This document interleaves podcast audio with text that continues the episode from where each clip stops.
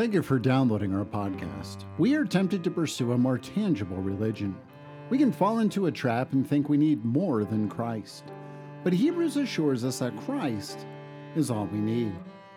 Join us as we study Hebrews to learn more about the great Melchizedekian priest who presides in heaven. One thing we have to certainly affirm from the book of Hebrews is that the wilderness life is a challenge. The author of Hebrews is being honest about that. And he recognizes when Israel was outside the land, there was a longing for the land. This is something we can relate to, right? We desire to be in the full glory of heaven. And the reality is, it's hard for us and challenging for us to live out the gospel. Here we are as those who are conscious of redemption, conscious of a heavenly calling, and yet here we are on this earth struggling to basically get through this age uh, without sinning so badly.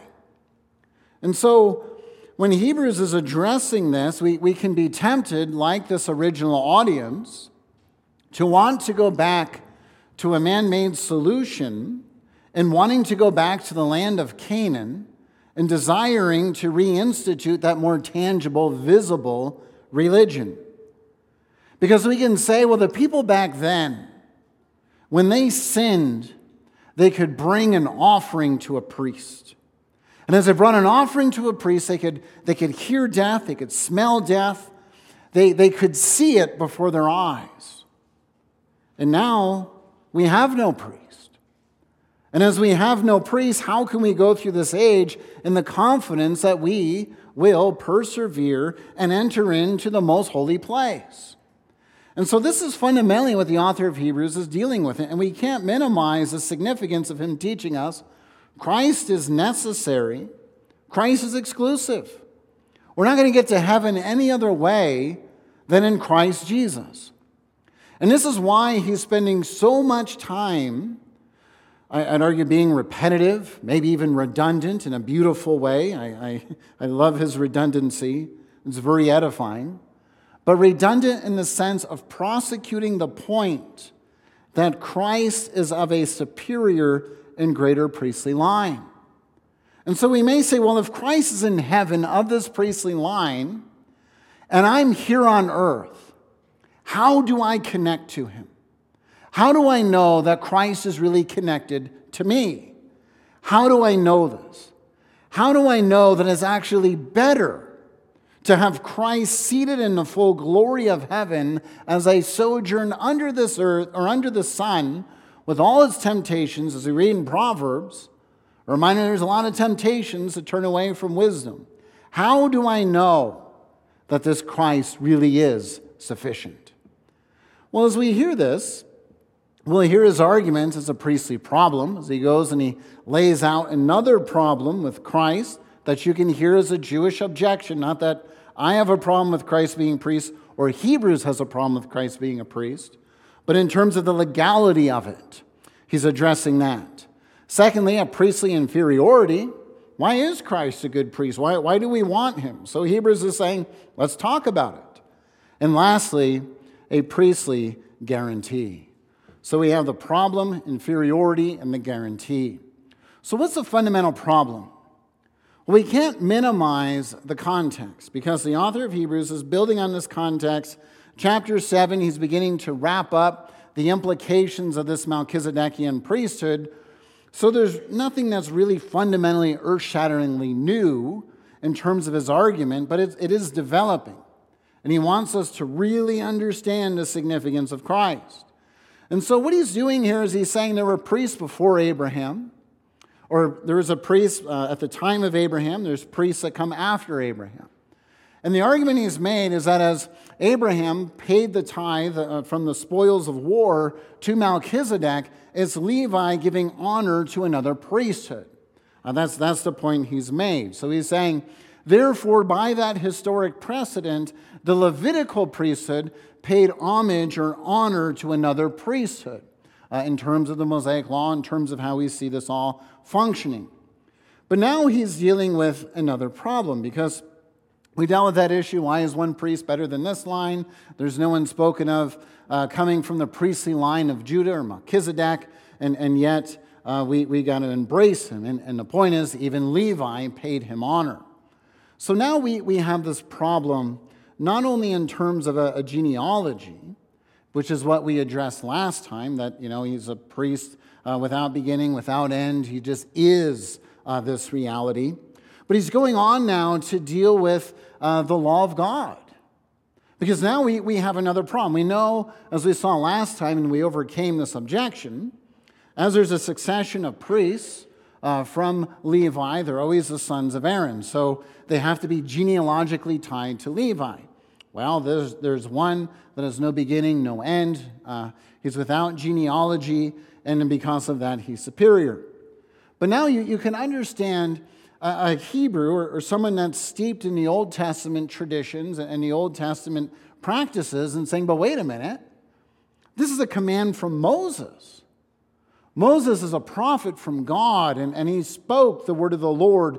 Deuteronomy 18 tells us that God will put his words in the mouth of the prophet. So, if the Levitical priesthood is not a valid priesthood anymore, and it's done away, and it was provisional, how, how does this work? Because that was the legal requirement, and yet Christ is from the tribe of Judah, not from the line of Levi, and so this seems that God is contradicting himself. So, this is the, the, the problem in a nutshell that the author of Hebrews is addressing. And he wants us to understand the significance of this as this is laid out and we walk through this. Because notice then in verses 11 and 12, this is what he's addressing. He's saying, Now listen, if perfection came through the Levitical priesthood, we wouldn't have needed a priest in the order of Melchizedek. So that's, that's the first thing he's addressing. So if legality, uh, the Levitical priesthood takes things away, we don't need Melchizedek. But he says, well, if there's a change in the priesthood, there is necessarily a change in the law. So the author of Hebrews isn't denying the reality that God did change the law. There is a different legal requirement. And so he's not sweeping this argument under the bus. He's not being, dis- or under the carpet. He's not being uh, dismissive of this. He's saying the reality is, I understand there has to be a change in the law. Going on then, as we move into verse 13 and 14. For as we have the one who has spoken of another tribe, uh, one who has ever served at the altar, so we don't have Judah ever serving at the altar. And then verse 14 seems to do no, no justice here or, or doesn't help him at all. We have that the Lord descended from Judah. So he's not lying about Christ's genealogy, saying he, he descended from the line of Judah. I don't deny that. And so we say, okay, well, we affirm that. Why is that a problem? Well, the problem, he goes on to say, this doesn't have anything about a priesthood. Moses never predicted a priest coming from the line of Judah. Now, this descending or this sprouting is something that when we find in the Old Testament, as he takes the Greek translation of the Hebrew Bible, the sprouting doesn't even refer to the Levitical priesthood or a continuation of their genealogy. Uh, it's generally used in terms of plant sprouting, uh, like we can see in Genesis 2, verse 5. Uh, we see the sprouting of thorns and thistles, Genesis 3:18. So it's referring to vegetation. In fact, this sprouting referring to vegetation gets applied uh, throughout the prophets in terms of Christ sprouting up and sprouting up the line of Judah. So he's, he's using this language that the immediate audience would be familiar with, not referring back to Levi, but calling attention further to Christ being from the line of Judah. So he's, he's again, he's not sweeping this under the carpet. He's not being secretive about this problem. He's saying, Here's the reality. This Christ, this, this one that was promised and what's going on, uh, here's the reality of who he is that he is the one who comes from the line of Judah. So, this, this problem here is, is a problem in terms of the law. It's the next issue we're addressing. We, we've we addressed the issue of a genealogy in the beginning. Now he's setting the stage. I grant, when it comes to the sprouting up, when it comes to this line, it's all the line of Judah. Doesn't speak of a Melchizedekian priest or, or a priest in the line of Judah. So, how does this happen? We go on in verses 15 through 19, where he says now, he's basically saying this problem even becomes more evident, basically, as a way of saying this. You know, this, this issue even becomes a bigger issue uh, when we consider a priest coming from the likeness of Melchizedek. Where is this priest? Where does this come from? Going on in terms of this Melchizedekian priest, we say, okay, well, then what's significant about him? Well, it's not by bodily descent. Okay, so now he's getting at the legality, the genealogy. But here's an important term an indestructible life. So he's saying, Do you want to know the significance of this genealogy and not having a genealogy or being from eternity? His life is one that cannot be destroyed. He endures forever. And as he endures forever, this qualifies him to be a greater priest in the order of Melchizedek. Right? So now we're getting at his thesis. We're, we're getting at what he's claiming to say. And you go, okay, how? right? I mean, if Moses said it, it is the word of God, and none of us dispute that. that. That's the truth. Moses is a, is a prophet who is duly constituted by God, the paradigm prophet, Deuteronomy 18. I'm going to raise up a prophet like unto you from your brothers. He's a prophet, he's duly called. He brings the word of God. But he wants us to understand the significance of this indestructible life. Because verse 17 now, he cites Psalm 110, verse 4. Like I said, nothing earth shattering in terms of the development of the argument. He cited this plenty of times. Psalm 110, we think of the one who secures and brings uh, that eternal life that never ends, the river of life, uh, the, the one who bows down, the, the one who confers this life. He's a priest forever of, in the order of uh, king of righteousness. So, all these things we know. But now he, he goes on and says, okay, so let's address this legal requirement. So he goes on in verse 18. We have the former priesthood had a problem. And the problem is that uh, these individuals do not endure forever. And as they do not endure forever, they are those who have this weakness and a uselessness. Now, this is pretty strong language that's used here in verse 18 this weak, helpless. Basically, it's one who is not powerful enough to overcome their circumstances. It's not a deep theological word, it just, it just literally means that I'm too weak to finish the task. Uh, whether it's a race, whether it's a day at work, uh, something's happened, you're too weak to do it. Uh, Paul, 2 Corinthians 10:10, 10, as he addresses the objections, he says, Here's a man who's strong in his letters, weak in the presence, right? So, so when you meet him, when he interacts with you, he's not someone that, that's overpowering and strong. It's just a weakness. And so that's telling us that it's not necessarily a theological term. It's just saying it's impotent. It doesn't have power. It's not strong. And so it's weak. But he goes on to say that it's also useless. Another word, uh, another way of translating this to bring it into the English is unprofitable. He's saying something pretty strong here that maybe as New Testament Christians, we, we don't hear the strength of this. He's basically chopping off the Levitical priesthood in these two terms, saying it didn't have power, for one thing, it couldn't do anything. And secondly, it's actually unprofitable. It doesn't add to us, it doesn't do anything. And so we, we hear this, and if we put ourselves in, in the shoes of, of a Hebrew, we think, well, what are you saying? Are you saying that, that God's a liar? Are you saying that there's a problem with God?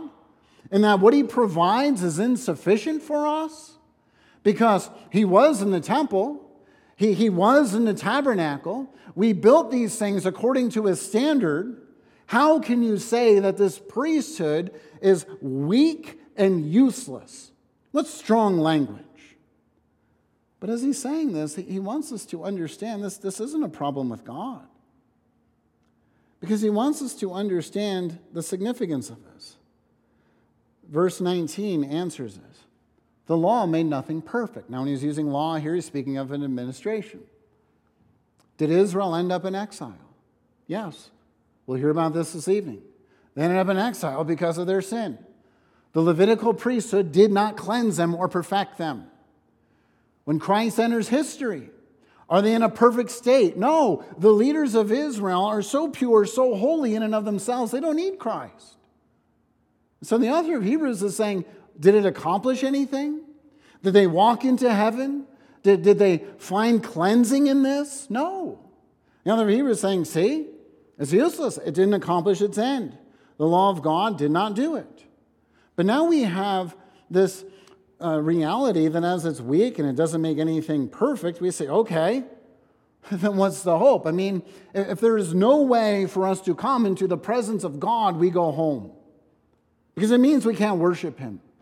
It means we, we can't enter into heaven. It means everything that is promised in the gospel falls flat. And so the author of Hebrews, he doesn't want to discourage us. He doesn't want to say, well, there's no hope, so just go home, forget about it, it's all done. But he wants us to understand that there is something superior to us that we have.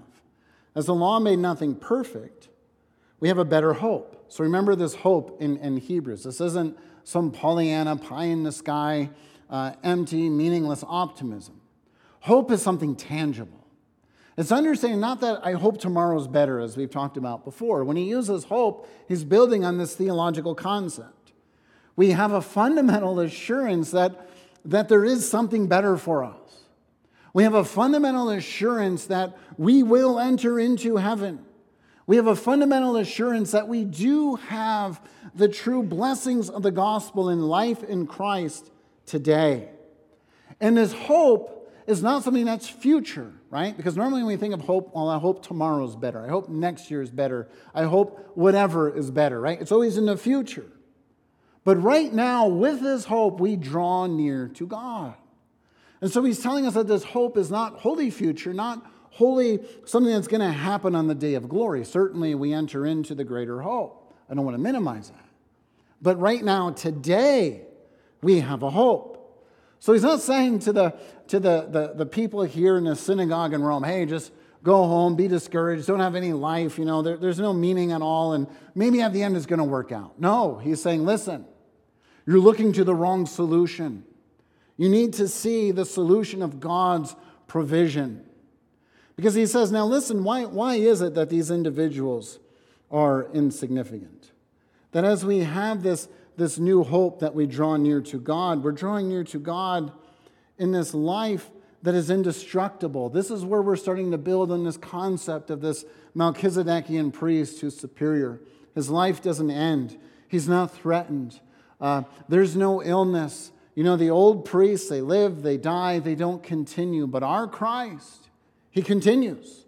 There's nothing that will overpower him. So that's what Hebrews is, is building on and, and, and assuring us of at this point, right up to now. But we say, okay, what about this priestly guarantee? Um, we can argue actually verses 20 through 25 is where he prosecutes that. Verses 26 to 27 would be the conclusion, or 26 through 28, excuse me, would be the conclusion. But I want to take all of these last verses, 20 through 28, together. Because as he builds on this in verse 20, he's drawing this concept now of an oath and, and this guarantee. So remember the oath that he made to Abraham. We, we've talked about this, he's building on this. He's talking about Genesis 15, Genesis 17, the Lord passing between the pieces of animals, the Lord taking death, and the Lord has to do this to fulfill the promise of the oath. So we, we've talked about this. This is what he's referring back to, those events, as he's already cited. But we know that, that these priests that, that enter into history, the Levitical line, he says, listen, these priests didn't come into history by an oath of God. So now we're, we're thinking back, okay, Psalm 110, where, where the Lord made an oath. He made this promise that he's a priest forever, as he goes on in verse 21, citing this. You are this priest forever. And so the Lord, in terms of this oath, in terms of the covenant of grace that the Lord has made with Abraham, he has to fulfill this. There has to be an eternal priest that enters into history. The Levitical priestly line, not going to do it. Um, this is the one. Christ himself is the one. Now, as we've talked about Psalm 110, he's not going to change his mind. This will endure forever. This was promised to Abraham. we get into the significance of this one referring back to and applying the implications of Genesis 15. Now, if you're not familiar with Genesis 15, remember the Lord says, Abram, I'll be your shield and defender. Uh, Abram says, Amen to the promises of God. And, and he walks in the power of God, following the Lord. And, and, and the Lord is the one who walks between the pieces of animals. And so, as the Lord passes between the pieces of animals, he's taking the curse of the covenant upon himself. So, this has to come to pass. This is something that's guaranteed. This is an oath that God has made to mankind to secure his people. So it's important to understand this as a backdrop. He's cited Abraham. This, this is what the author of Hebrews has said.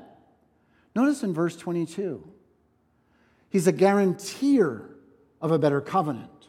So now people say, well, this means Christ is a mediator. No, that's, that's not what it means. And, and uh, granted, this isn't a, a word that's used in Scripture. This is the only reference in the New Testament, the only reference we can actually find in Scripture. And so some people say, well, this means that he's a mediator. But actually, if we look at secular um, resources in terms of, of Greek and what was used. In terms of, of the secular resources, this, these were used in legally binding contracts. And so, giving a guarantee is, is, something that we would understand in our culture today. So, if you buy a piece of property, you give a guarantee, right? So, you're going to give not necessarily the whole down payment, but you're basically taking the contract and attaching something to the contract, usually a check, money, some sort of collateral, so that if you back out, you're going to lose that. So the person who's entering into this contract with you says, Oh, I, I know they're serious. They're, they're not bluffing, they're not considering an option. They're serious about this contract. There's, there's some skin in the game. So now, when, when we think of Christ being the guarantor of a greater covenant, this is dealing with Christ laying down his life. So when Christ is the one who offers himself in this indestructible life as he's going to build on this. So it's important, okay, guarantee or the greater covenant. Christ is the one who legally secures, guarantees what God has promised will come to pass. This is guaranteed, it is certain, it will happen. So he's, he's developing then the significance. This is why we talked about Abraham. This is why we talked about the priesthood. This is why we talked about bloodshed. Jesus is the one who guarantees this new covenant. We say, okay, so he guarantees it, and he brings about and establishes the promises of God. The Lord made this oath. This is the confirmation of the oath. I still want a priest. I still want a, a Levitical priest. He says, okay, let's continue to, to explore this and what that means. The former priests were many in number. Say, yes, exactly. Because I liked knowing that there's going to be a priest standing before me where I could bring my sacrifice, and if he died, there was a successor. So the author of Hebrews, you sort of imagine him pausing at this moment, letting them think about and bolster their argument. Say, yeah, you know why they were many in number? Because they died. They couldn't continue in office. The very fact that they were human beings who succumbed to the common curse tells us no matter how righteous, no matter how perfect, no matter how good or pious they may have been, they could not make the promises of God effective. They died like every other human being. And so the author of Hebrews is saying, think about the implications of that. Do you want a priest with an indestructible life who never dies? Or do you want one that can get cancer, or one who can have an accident, a tragic accident, one who could just die of old age and wear out? What kind of priest do you really want if you're going to lay these against each other? Well, the intention is I, I don't want the temporary one. It's exactly. Because our Melchizedekian priest, he holds his priesthood forever. So, this indestructible life is not just that he can guarantee and ratify or confirm the promises of God, but this indestructible life means that as priest, he will be our priest forever. We don't have to worry about some other power carrying him off. We don't have to worry about the temple being destroyed again. We don't have to wait for a temple to be rebuilt. We have a priest who endures forever. And so we say, okay, so he's a priest that endures forever. That's great, but he's still distant. He's still in heaven. How is this beneficial to me? So you can understand this is where the mind's going to go. And boom, right after that, verse 25, he answers that objection. He says, You want to know why this is important? Because he saves to the uttermost. He's a one that this is a way uh, of just saying he saves completely, completely. In other words, there is nothing else that needs to be done in terms of our redemption. This is 100% accomplished. And so we can draw near to God. This is come near approach, uh, using Old Testament Levitical language of approaching God, actually coming into his presence. I mean, this is a very personal term that, that we're actually coming near into the presence of God. And we can do this because of Christ. Now, the other thing to say, okay, so we draw near to God. This is great, wonderful. You know, you can understand sort of the, the cynic taking this apart, but how does this benefit me? The author of Hebrews says, as if salvation isn't enough, as if ratifying and confirming the promises of God isn't enough, as if making a one time sacrifice isn't enough. You want to know what else he does? He prays for you, he makes intercession for us. Do you understand how profound that is? I mean, we, we, we, we went through the book of Zechariah and, and Daniel, and Daniel especially. Remember, I made the comment that Daniel wants to know what's going on. He's praying, I want to go back to the land. Why are we in exile? Lord's like, You want to see what I'm dealing with? And he pulls back the curtain, and Daniel sees all the empires, all the turmoil, all the spiritual warfare, and, and, and you can understand, no, Lord, I'm good being ignorant, right? I, I like being ignorant. I, I don't want to know all that stuff. It's kind of scary. So you think about God dealing with all that. His war against Satan. Satan continues to challenge him, challenge him. Not that, you know, God's fatigued by this, but in terms of our human mindset, somebody stops you along the way as you're engaged in this battle with Satan, like, hey man, there's a bigger thing I'm dealing with out there. Your little problem, not such a big deal, right? That's what we think as human beings. That, that's our mindset. Now, that is the earthly priesthood. That is the Levitical priesthood. The priesthood of Christ, as he's dealing with all this spiritual war going on behind the scenes, he's dealing with all these powers and, and ruling over the world, making sure that the little birds have their food, making sure that all these animals are cared for. You know, read Job. He's like, Job, you, you attend to all these details? Ostrich abandons its young. I actually raise up that little that little young ostrich and see that it arises or, or goes to adulthood. I do that, right? So, all the details of creation. And he still prays for us. That's what the author of Hebrews is saying in a very personal note, saying, You want to go to a priest that's too busy for you, a priest who has to offer a sacrifice for himself because of his inferiority. He's sinful, he dies. You, you want that? Over the one who is there making intercession for you in the most heavenly places that we'll get to in a moment? Do you really want that? I mean, it's a beautiful thing of how personal our Lord is to us. That, that it's not that we just pray to Him, which is the reminder, yes, we're, we're called to do that. But even when we don't know how to pray, even when we feel too worn out, even when we don't know what to say, we have a priest who intimately knows each and every one of us and prays for us and intercedes on our behalf. That is a remarkable priest. Going on then, as if this isn't good enough. Verses 26 to 28, as I mentioned, basically, just very briefly, this is a summary, uh, basically a summary, a bit of a conclusion to this Melchizedekian priesthood. Because he goes on now, say, okay, let's think about who Christ is holy, innocent, unstained, separated from sinners. Now, this reality is telling us that right here, he's clearly superior to the Levitical priesthood. So, right there, okay, we, we understand that using Levitical language, using what the priests were supposed to be set apart unto God, apart from sinners, not like the sinners, not stained in any way, perfect. Now, as he goes on, the other ones have to offer sacrifices, right? So, Christ, just intrinsically in his person, is the ideal of what the Levitical priesthood was supposed to be.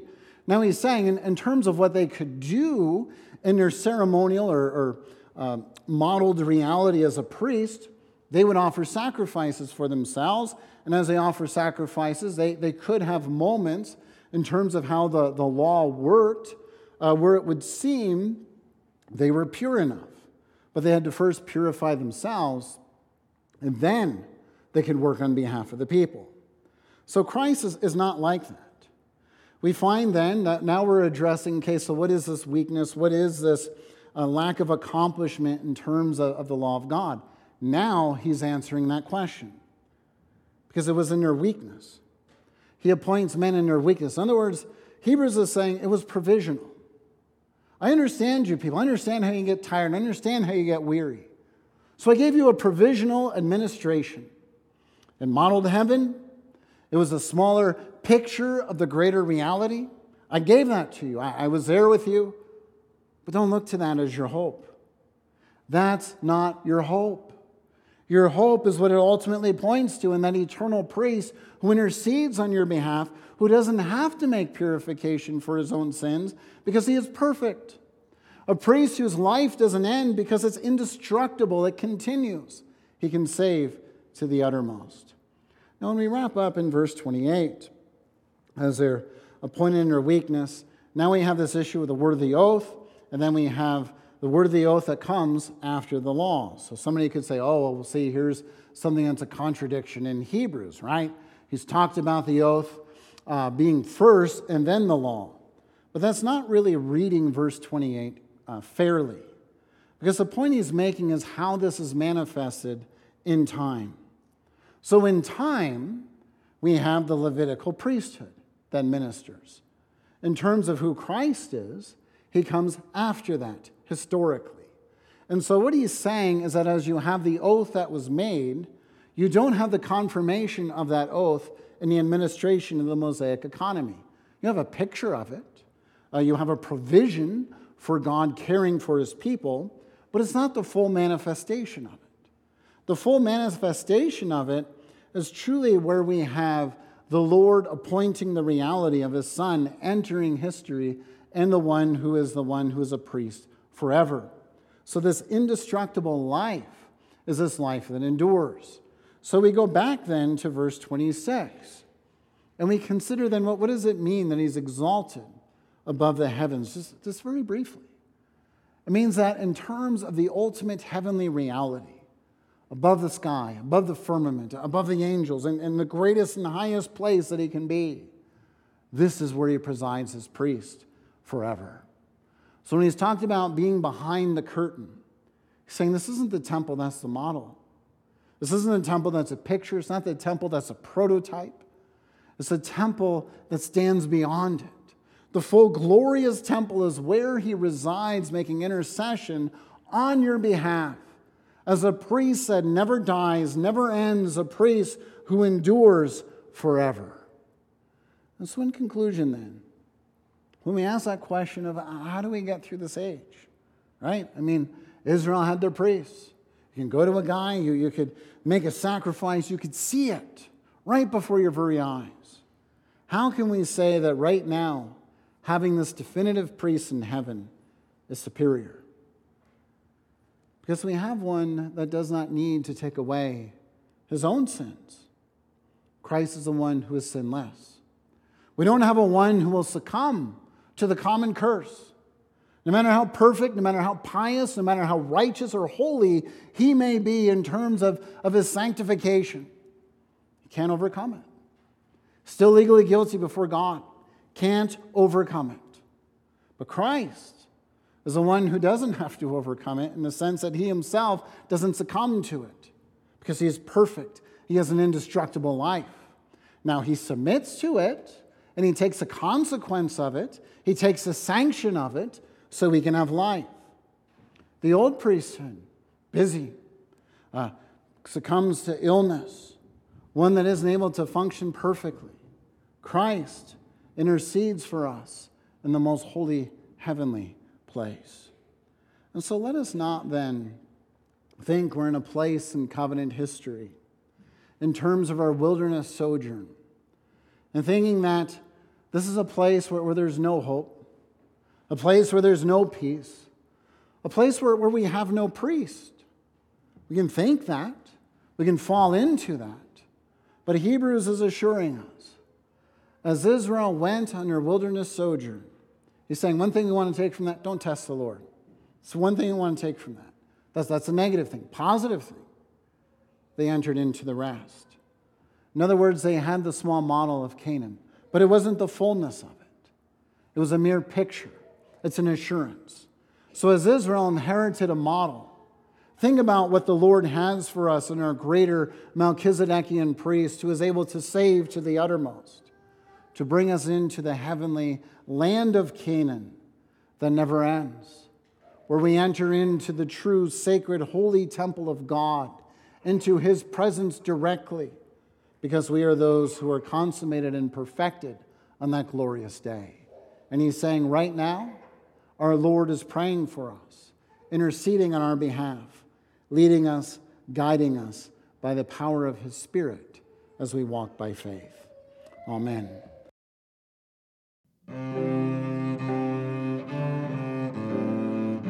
Thank you for watching or listening to our podcast. Belgrade URC is a Reformed Bible believing church that seeks to cultivate community around our Savior.